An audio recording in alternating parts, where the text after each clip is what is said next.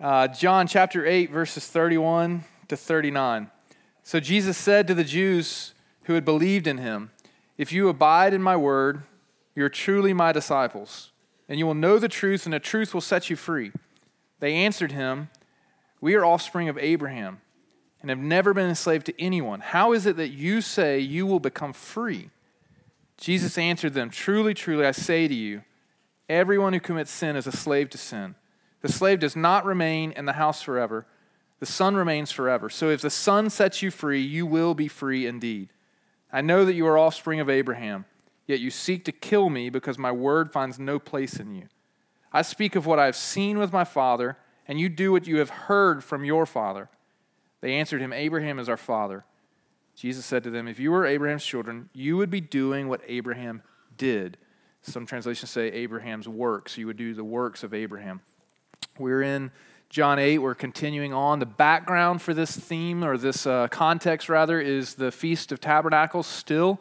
Uh, it's important for us to understand uh, that that has been where we're at. We're in the temple, and in verse 30, we saw that many believed as a result of Jesus' teaching.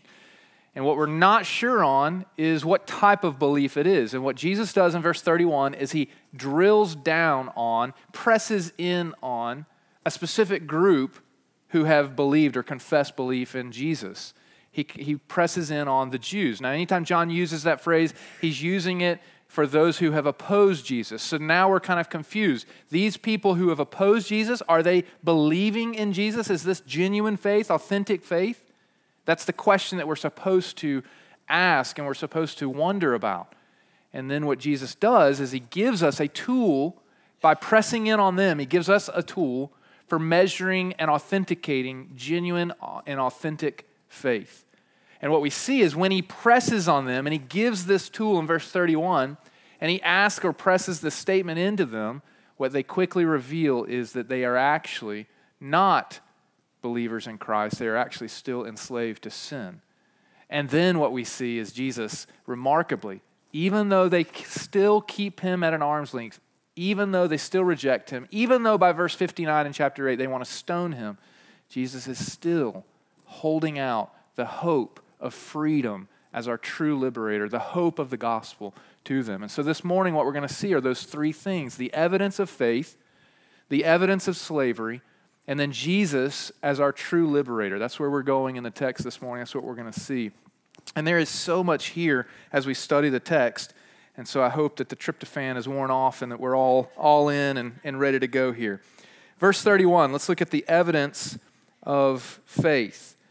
Verse 31, Jesus drills down on this crowd. It says, the Jews who had believed in him. And as I said, when we hear that, we, we ought to feel a little bit of tension because as we've looked through the Gospel of John so far, the Jews always have been in John's language, those religious leaders who have opposed Jesus. And now we're being told they believed. Now, anytime we see belief, verse 30 and then verse 31, we should celebrate that. That should be something that we celebrate and, and, and get excited about. We shouldn't necessarily raise the eyebrow skeptically over these people just yet, but we should ask the question.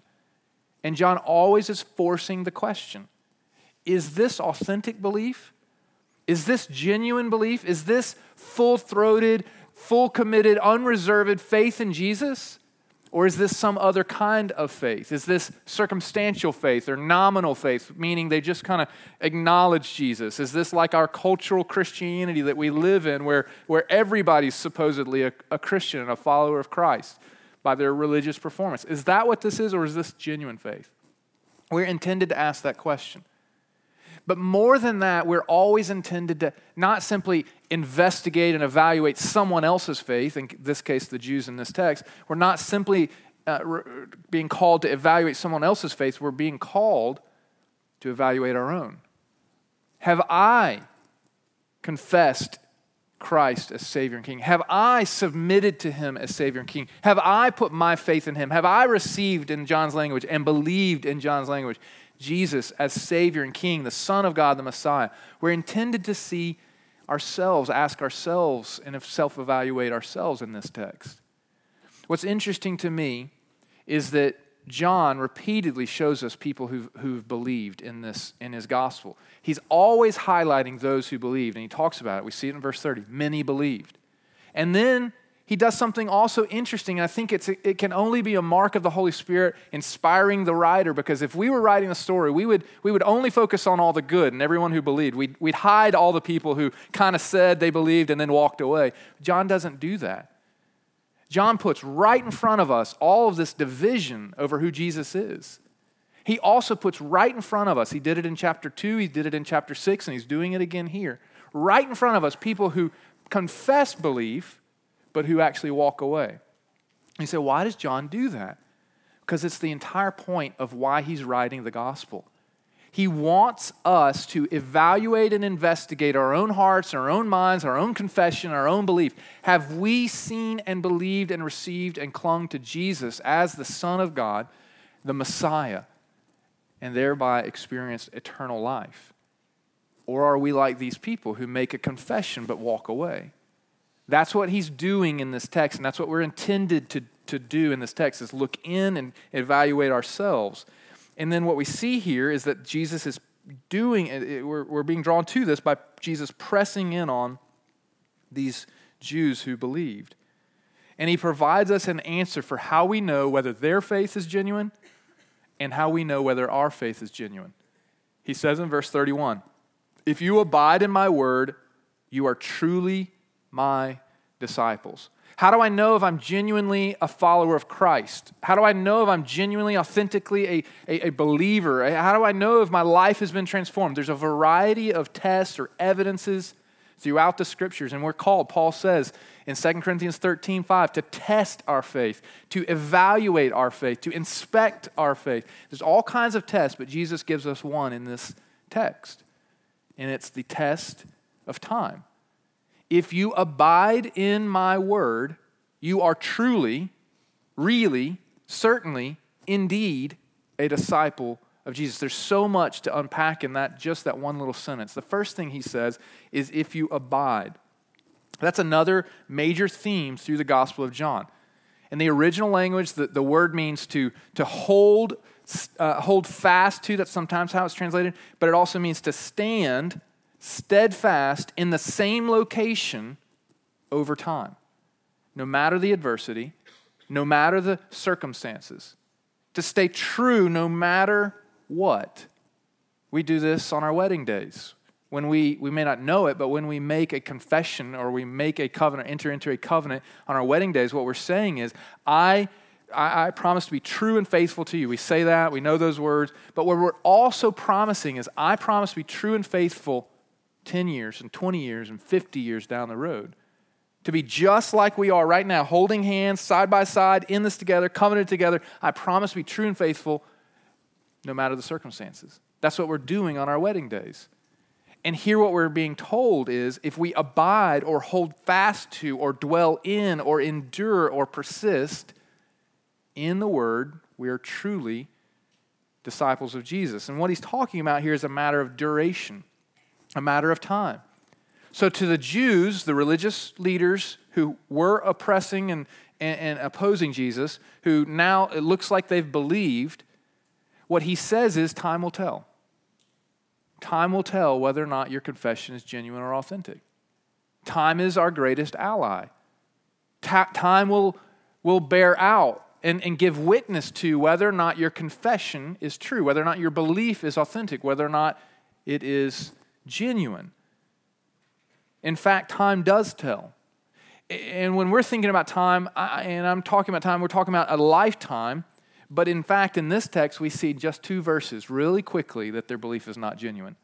And then as we study the rest of chapter 8, we see why it's not genuine, and we see how it's not genuine and how it bears itself out.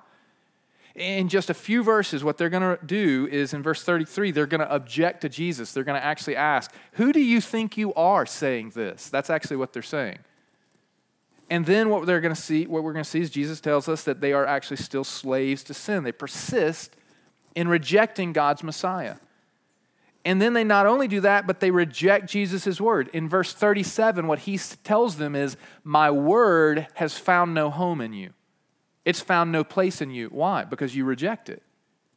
And then later, down in verse 44, he's going to say, You're actually under the di- a different ruler and under a different reign. You're not under the rule and reign of God, you're under the rule and reign of Satan, who is a liar and the father of lies, and you two are also liars. You think he's getting pretty stern here. And he goes on and he presses. And then what we see is by the end of the chapter in verse 59, they actually want to stone him. So, what we start with in verse 31 that looks like belief reveals itself, authenticates itself, and what we see is by the end of the chapter, they actually want to kill Jesus. They don't want to submit to Jesus. Time will tell. And the text bears that out. So, we're told that if you abide you are truly my disciples. But he gives us a qualifier, a specific thing. What are we supposed to abide in? What are we supposed to hold fast to? What are we supposed to remain steadfast in? He says, In my word. Now, immediately we, we, we read this text, and the first thing our minds go to is the Word of God, the written Word of God. And, and that's, that's not wrong to think that, but it's secondary to what Jesus is saying.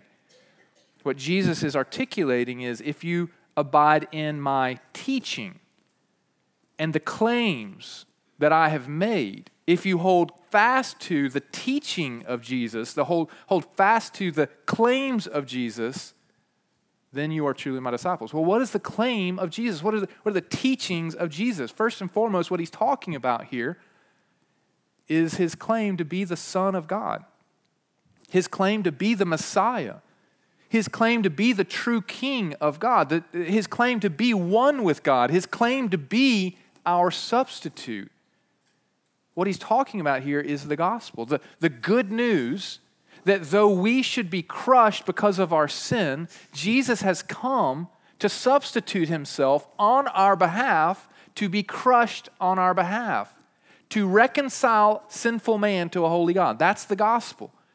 And what Jesus has been proclaiming from the beginning of John, what John has been capturing for us, and all of the stories that he's been mapping out for us through the Gospel of John, is this truth that Jesus is God in the flesh, and that he has come to reconcile sinful man to a holy God. If we remain steadfast in clinging to that truth and those claims, then we are truly, indeed, certainly a disciple of Jesus. Now, where do we find the content of those claims? We find it in the Word of God. So you see how the, the written Word is secondary to the person of the Word, the capital W word. That's what we're talking about first and foremost. And it's His claims of the truth and reality of who He is and what He's come to do. As we allow, as Paul says in Colossians, to let the Word dwell in us richly, and as we cling to the Word, the claims that he's made, we are truly his disciples. This is what Jesus is telling us here. Now, it raises the question how does holding fast, how does clinging to, holding fast to the truth of Jesus' identity and the claims that he's making, how does holding fast to that give evidence of authentic faith? And there's really, I'd like to suggest maybe two reasons. There's, there's probably more, but two at least. The first is to embrace the claim that Jesus is the Son of God and the King of all kings, the King of kings, to embrace that claim is not natural, it's supernatural. It's supernaturally enabled. Well, why do you say that? Because what are we doing in embracing the gospel? We're embracing the, the good news that I am a sinner and should be crushed and that I have a Savior who was crushed on my behalf. Do you realize what we're confessing in this moment? We have to confess. If Jesus is King, what I'm also confessing is I'm not. That's not natural. Our natural bent as a, as a result of Genesis chapter 3 is to always reject and rebel and flex against authority, specifically the authority of God. You're not king, I'm king. That's what we're saying as we sin and as we persist in sin. And, what Jesus is saying, and what we're learning here, is that to hold fast to the truth of who Jesus is, that he is the Son of God, the Messiah, the only one that can give everlasting life, what we're confessing is that I am not. I'm not the Son of God. I'm not the Savior of the world. I'm not the Messiah. I cannot give myself everlasting life. That can't give me everlasting life. That can't give me everlasting life, and neither can that. And that's what we're confessing as we confess Jesus as King. He is our Savior, and I'm not. And that's not a natural confession, it's supernaturally enabled. John bears this out in 1 John 4 15. He says, Whoever confesses that Jesus is the Son of God, God abides in him and he in God. Embedded in Jesus' claim that he is the Son of God and the King is that we must submit to him. And if we confess that he is the King, then we're also confessing that we're not. And to give up our personal authority and to submit to Jesus' authority does not happen apart from work, the work of the Holy Spirit. It's what Ezekiel 36 talks about that, that we have a heart of stone. It's hardened, it's, it's intent and, and, and, and, and bent towards rebelling against God. Only the Holy Spirit can remove that heart of stone and give us a heart of flesh. And when He does, Ezekiel 36, 25, 26, 27 says, We are moved to follow His decrees. We long to follow His decrees. We love to submit. That doesn't happen naturally. That's a supernatural enabling. And so that's the first reason. The second reason that holding fast gives evidence of authentic faith is that persistence in holding fast to Jesus' claims is not possible apart from genuine life transformation. Persistence is also empowered by the Holy Spirit. Persistence in obedience, persistence in the pursuit of holiness is empowered by the Holy Spirit and gives evidence of life transformation. And it's not possible to cling to and hold to persistently and continue in obedience unless there has been life transformation. See, here, here's the thing, and, and I think most of you understand this following Jesus, submitting to not only his claim of who he is, Son of God and the Messiah and King of Kings, submitting to that is not natural, but also submitting to his commands is not natural, it's supernaturally enabled. So, in other words, that his commands as a follower of Christ are difficult, but as John says later in 1 John 5, they're not burdensome, they're not crushing. They're difficult for a follower of Christ, but they're not burdensome, they're not crushing. For someone who has not been transformed by the gospel, someone who has not been, been eh, the, the, the gospel has not been illuminated, they've not clung to Jesus, for someone who, in that condition, that person doesn't simply find them difficult, they find them burdensome, the commands of God the commands and teachings of Jesus. They, come, they find them frustrating, and they find persistence in obedience to actually be impossible. Go, go back and compare Psalm chapter 1 with Psalm chapter 2. In Psalm chapter 1, it talks about the, the man who is planted in stream, next to streams of living water, and his delight is the law of God. You know what that's saying, right? His delight is submitting to the commands of God. Are the commands of Jesus a delight to you? Are, are, are, the commands of Jesus to give that up, to obey in this situation, to stop that and to pursue this, is that a delight to you? Does it bring you great joy? That's evidence of life transformation. That the Spirit is enabling and the Spirit is working in your life. That's the fresh air of the Spirit. Now compare Psalm 1 with Psalm 2. Psalm 2, why do the nations rage? Because kings attempt to throw off the bonds of God, throw off the rule of God. Says God sits and laughs at that.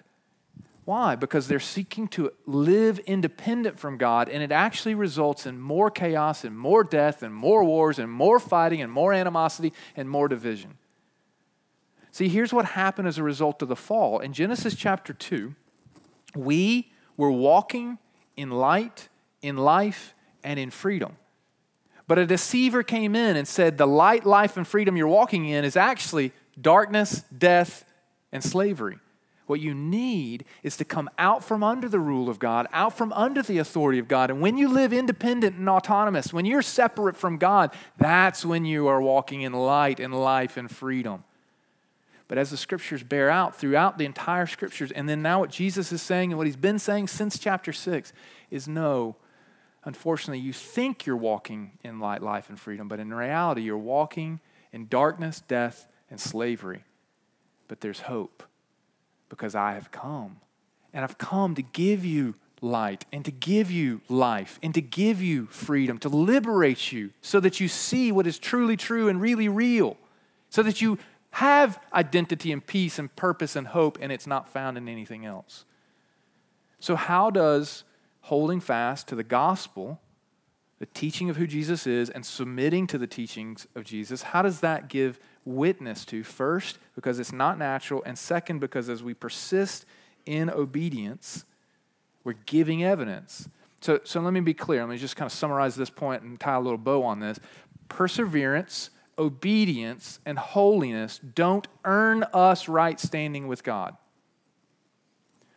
Right standing with God leads to perseverance, obedience, and holiness. It produces it. It is the result. These things are the result of transformation in the Spirit. And so, for that reason, we can say, without a shadow of a doubt, definitively, that perseverance, obedience, and endurance are evidences of genuine faith.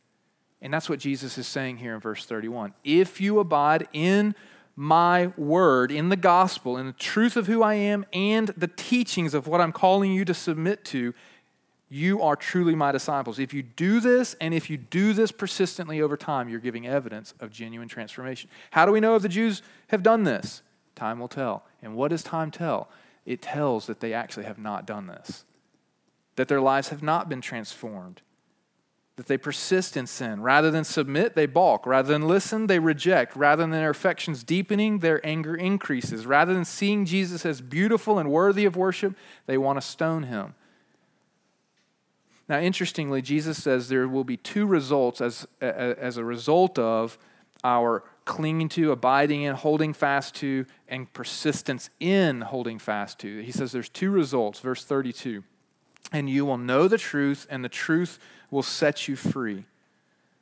And you will know the truth, and the truth will set you free. First, we will know the truth. I, I think this is interesting. Augustine says faith is to believe what you do not see, truth is to see what you have believed. He's commenting on this verse. Faith is to believe what you do not see. Truth is to see what you have believed. What is he saying? What is Jesus saying here? It's only on the other side of faith in Jesus that we begin to see truly who Jesus is, what he came to do, and who I am in light of that. It's only then that we begin to understand. This is why Augustine says understanding is the reward of faith, not the means to it.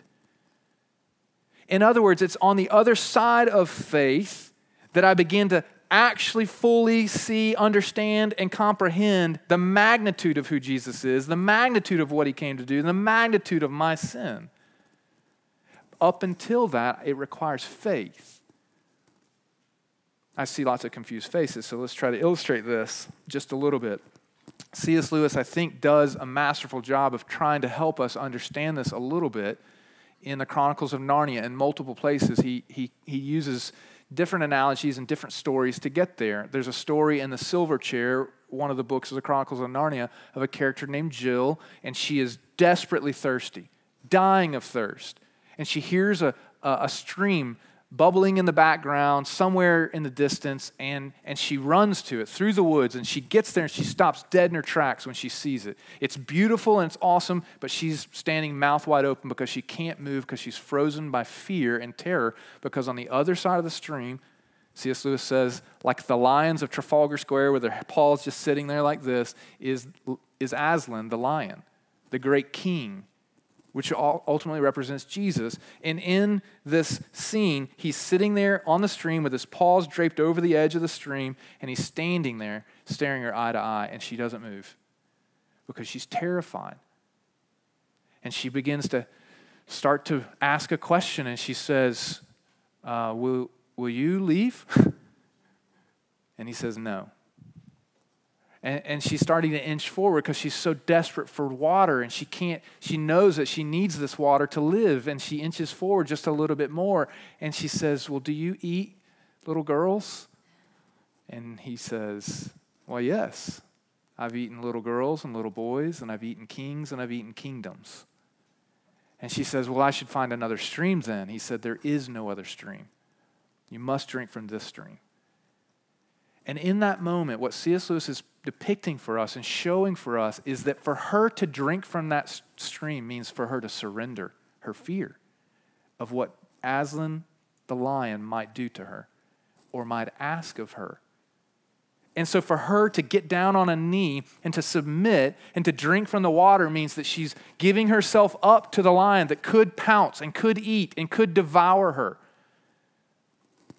And, she, and, and Lewis says in another place that there's another character that asks about the lion, the, the king, Aslan, and, and says, Is he safe? And the character responds, No, he's not safe. But he's good, I tell you. He's the king. What is he saying in that moment? That it's only when we approach Jesus, obedience to him is terrifying. Submitting to him, clinging to him, casting all our hope and confidence in him and nothing else, not my works, not my own self righteousness, nothing else, but putting all my eggs in that basket is terrifying. And then even obedience to him. What's he going to ask me to do? What, what's he going to what's he going to demand of me? What's, what am I going to have to give up? It's terrifying, but on the other side of submitting, on the other side of bending down and drinking from the water, what we find is he's a good king. He's a benevolent king, a loving king. And anything he ever asks and anything he ever demands of us is always for our good and his glory. This is what Jesus is revealing here when he says, And then you will know the truth on this side of faith, it looks terrifying. On this side of faith, we begin to understand the magnitude of who He is, the magnitude of what He's done, the magnitude of my sin, and the depths of His grace in light of that. And then He says something even more profound in the text here in verse 32. He says, And the truth will set you free. Now, this is all plastered all over every university in the world, right? It's all over every seal that we ever seen. The truth will set you free. But when they're talking about the truth in that sense, it's always nebulous and vague. Knowledge, academic information will set you free. That's what they mean when they put that on their seals all over, the, all over these universities. That's not what Jesus is talking about he's talking about the on the other side of faith when we begin to see him truly for who he is and we find the freedom that he offers what we begin to realize is that we've been set free from having to find and define our identity based on anything in this world. We're set free from having to, to base my meaning and my value and my identity on possessions and, and relationships and success or failure or, or stuff or, or whatever I might accomplish or have. Or I, I'm set free from setting and basing my identity on those things. I'm now free because my identity is in Jesus. My identity is in the, the fact that I'm a son or a daughter of the King that I've been invited in. That's my true peace. That's my true identity. And that, Jesus says, is liberating. That is true freedom. That's when you begin to see truly, true truth, real, real. But as it is, because we live on this side of, of, of, of, of sin and because we've been affected by sin, what Jesus is telling us is that you do not see accurately. You do not see truly as you ought to see. You, you have eyes, yes, as he says in Matthew, but you do not see. You, you, yes, you are alive, but you are not alive. Yes, you're in the light, but you're not actually in the light. Which sounds like Jesus is trying to confuse us. but in reality, what he's inviting us to do is only through him will you see accurately, know accurately, understand truly. Paul says in Colossians that in Christ are hidden all the wisdom and knowledge of God. Paul repeatedly calls Jesus the mystery of God, and that or, or, God is a mystery, and the, the relationship to Him is mystery, and that Jesus is the, the key to understanding the mystery of who God is and how we relate to Him. This is what's promised if we embrace the truth of the gospel and remain persistent in the truth of the gospel. So here's what's interesting that should be glorious good news. It should go, it should make us go, well, I want that. Please, yes, please. Seconds and thirds, thank you. I want more of that. But what happens in the text in verse 33? They don't get excited. They don't rejoice. Instead, they object. What are they doing in this moment? They're giving evidence that this is not their hope and their claim. Look at what they say in verse 31. We are offspring of Abraham and have never been enslaved to anyone. How is it that you say you will become free? First and foremost, we need to understand what they're saying here. They say it in the last half of the verse. Who do you think you are, Jesus? I'm exactly who I've claimed to be from the beginning. I'm the Messiah, the Son of God, the one with authority to liberate and set you free. What they're saying and why they're saying it is because they don't actually believe that. They don't cling to Jesus as Messiah. Look at what they do cling to. We're descendants of Abraham. We're part of the line of God. We're the people of God. We have special favor before God. In our vernacular, it's because we're religious. It's because we, we pursue God. Look at what we have done. Their boast is not in the Messiah that God has sent, their boast is in themselves as Messiah. That's where their hope is. Look at the, this is their confidence and their, and their hope and their boast.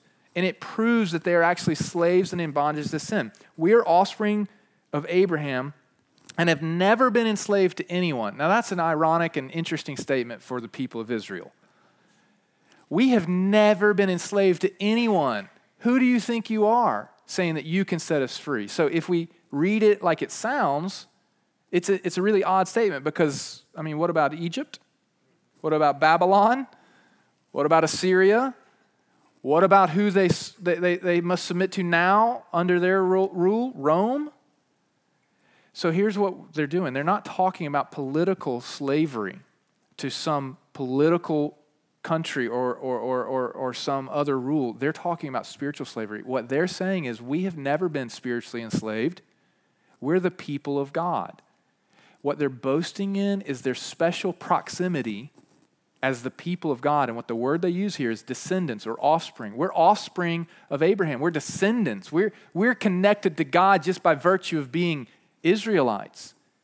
We don't have to boast in anything else. And so, what they're revealing is Jesus is not their Messiah, Jesus is not their Savior, their religious performance is their Savior. Their, their religion is their Savior, their heritage is their Savior, their, their ethnicity is their Savior. Something external is their Savior and their Messiah, not Jesus. That's what they're confessing here. That's what they're boasting in. Though they think they're free, they're actually slaves. You say, okay, Neal, I'm, I need a little bit more help. How are they slaves? They're religious, they're pursuing God. How do religious people, how can religious people be slaves? How can religious people be far from God? Here's what he says here. Verse 34 Everyone who practices sin is a slave to sin. There's a couple of things that Jesus is saying here. First, the, the word sin that he uses is, is hamartia in the, in the Greek language, it's, and we often hear it, Tommy mentioned it last week, as missing the mark. What it sounds like when we hear that definition, it's nice and cute and quaint, looks like we're trying really hard, but we missed the target. That's not what hamartia means. It means we didn't try to aim at the right target, we intentionally rebelled and aimed at the wrong target, and we even missed that one. we're terrible shots.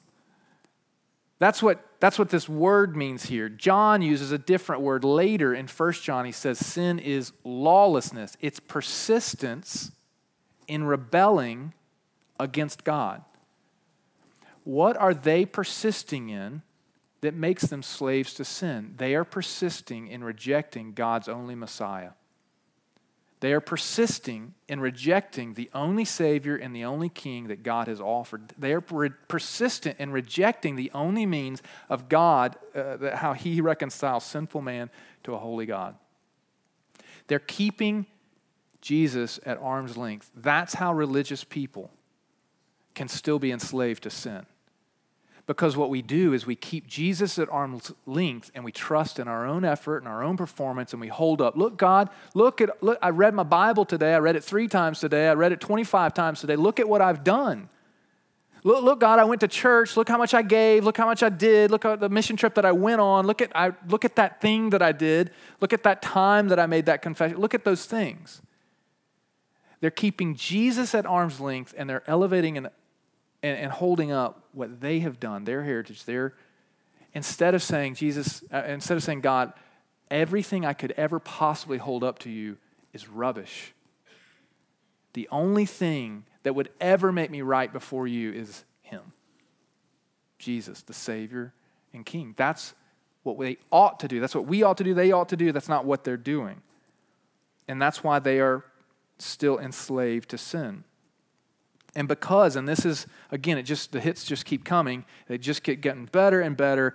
Because they are slaves to sin, Jesus reveals you're also not children of God. Your family descendant, your family heritage has amounted to nothing. You are not actually in right standing with God. He says it this way in verse 35 The slave does not remain in the house forever, the son remains forever. What Jesus begins to do is compare and contrast a slave with a son. And what he's saying here, and he, and he tells us here, and what we know intuitively, is that a slave is temporary. A slave has no permanent residence. A slave can be sold, a slave can be traded. That's what he's highlighting. There is no permanence for a slave.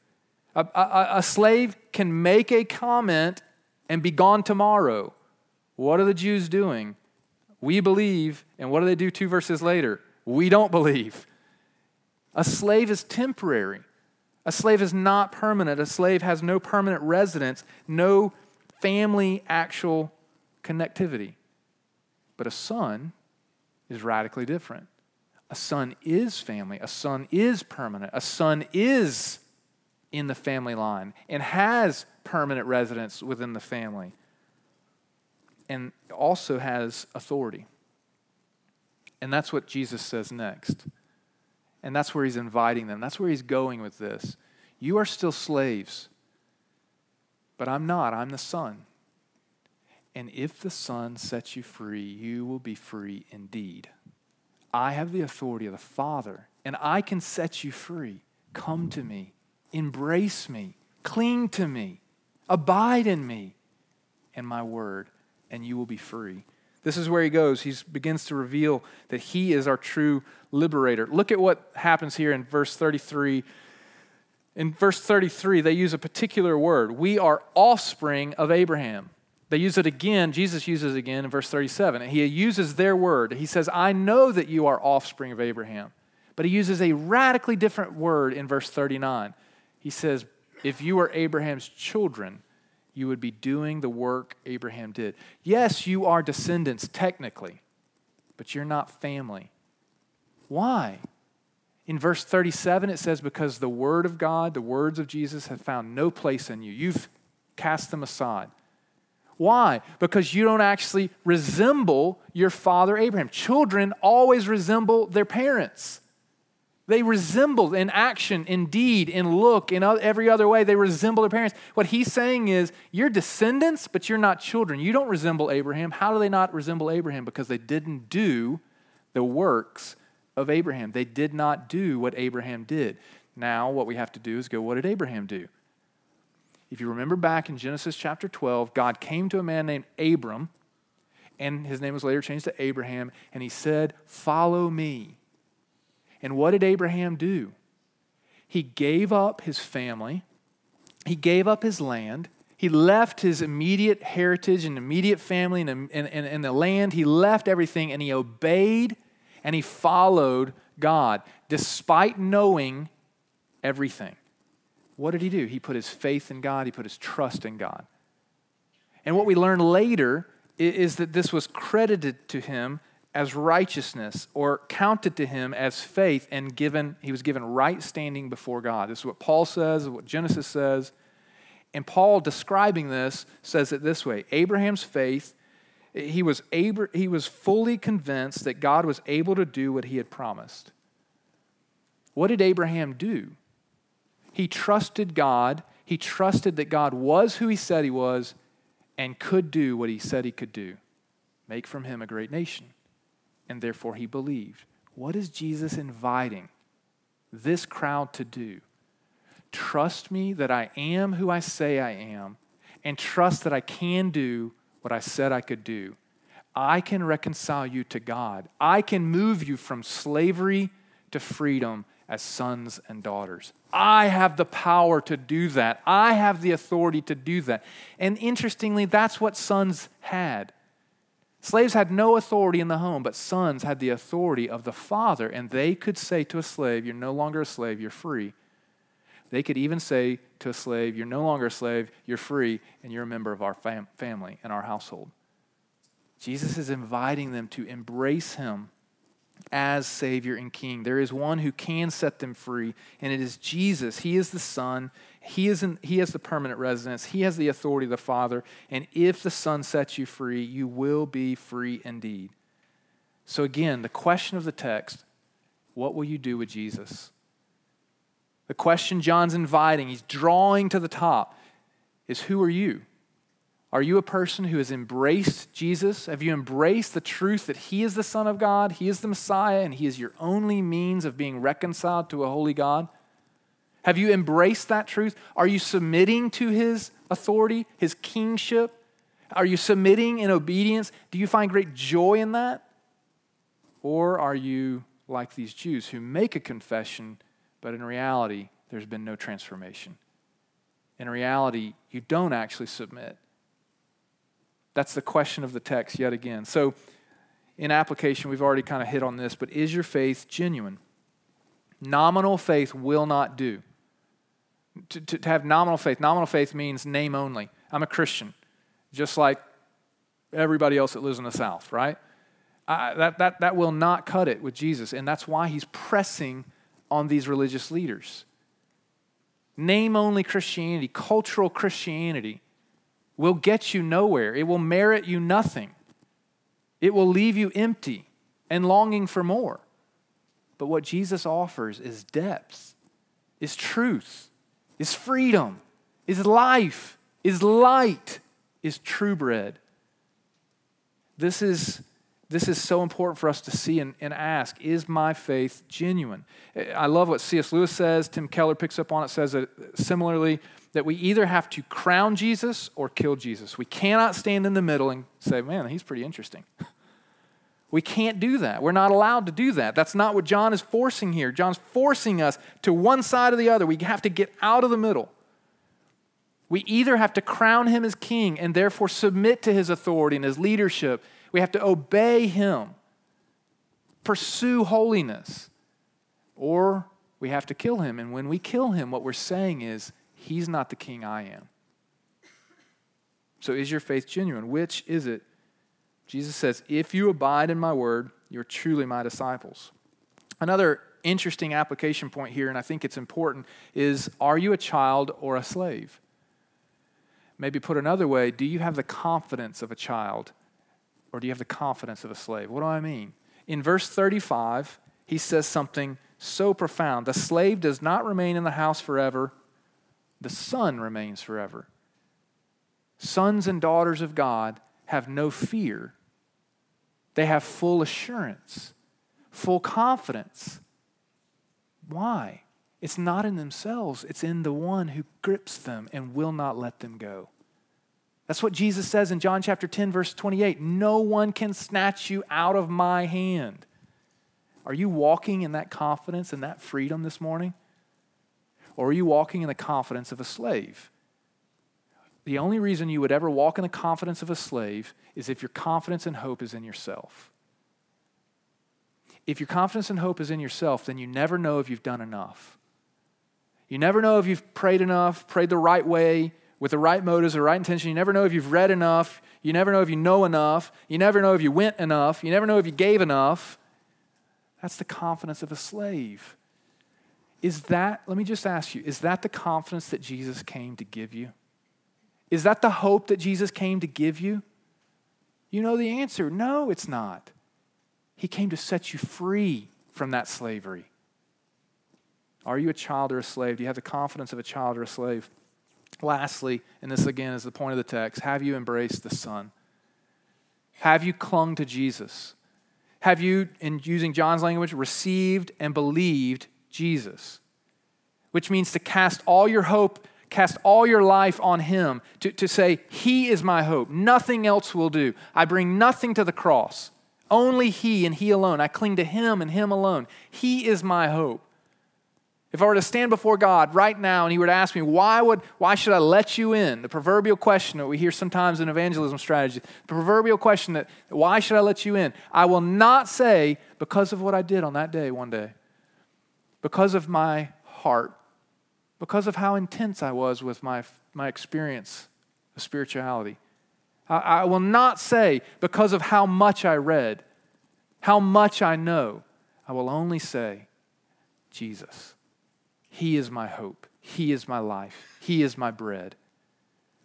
As we, as we end here, again, Augustine says that the, the Gospel of John could be deep enough for a child to wade in. He says it could be deep enough for an elephant to drown in. There's another layer that's happening here, and I think it's amazing.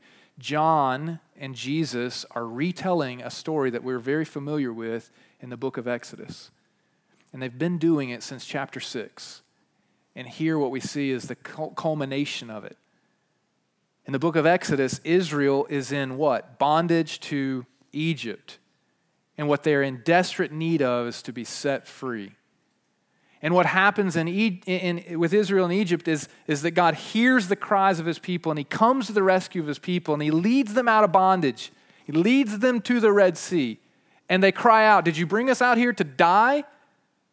And what does he do? He parts the Red Sea and he leads them by a pillar of cloud, a cloud, a pillar of cloud by day and a clear, pillar of fire by night. He leads them by light. And what does he do every day while they wander through the wilderness? He leads them by light. And he leads them and he gives them bread and he gives them water. And how what is he doing all this for? Because he's sustaining them with true life. What has Jesus said since chapter 6? I am the bread. I am the water. I am the light. I am the one that sets you free, and in me you will have true freedom. You will have life. Is that true of you this morning? Let's pray. Father, thank you so much for your word. It's so deep, so profound. It is miles deep, and we could drown in it. There's so many details and so many nuances and so many things. Every time we turn the diamond and see a different facet, we're amazed. Lord, I pray that's true of, of our church, of, our, of everyone in this room. I pray that's true, that we're growing in our joy and our affection for you and for your word, because that's a mark of genuine faith. I pray that we would persist in our study of your word and study of who you are, and, and that we would grow in our affections or for someone who has not embraced you, I pray that they would not wait any longer. They would run to you, they would cling to you. They would find the freedom that you offer, the peace that you offer, the identity that you offer, the hope that you offer. Lord, and for all of us, I pray that we would walk in that hope and walk in that confidence and walk in that freedom and appropriate it, Lord. As Paul tells us, that we would test to see that we are in the faith. Lord, you've given us a, an evaluative tool. Are we abiding in the truth of the gospel? We pray these things in Jesus' name. Amen.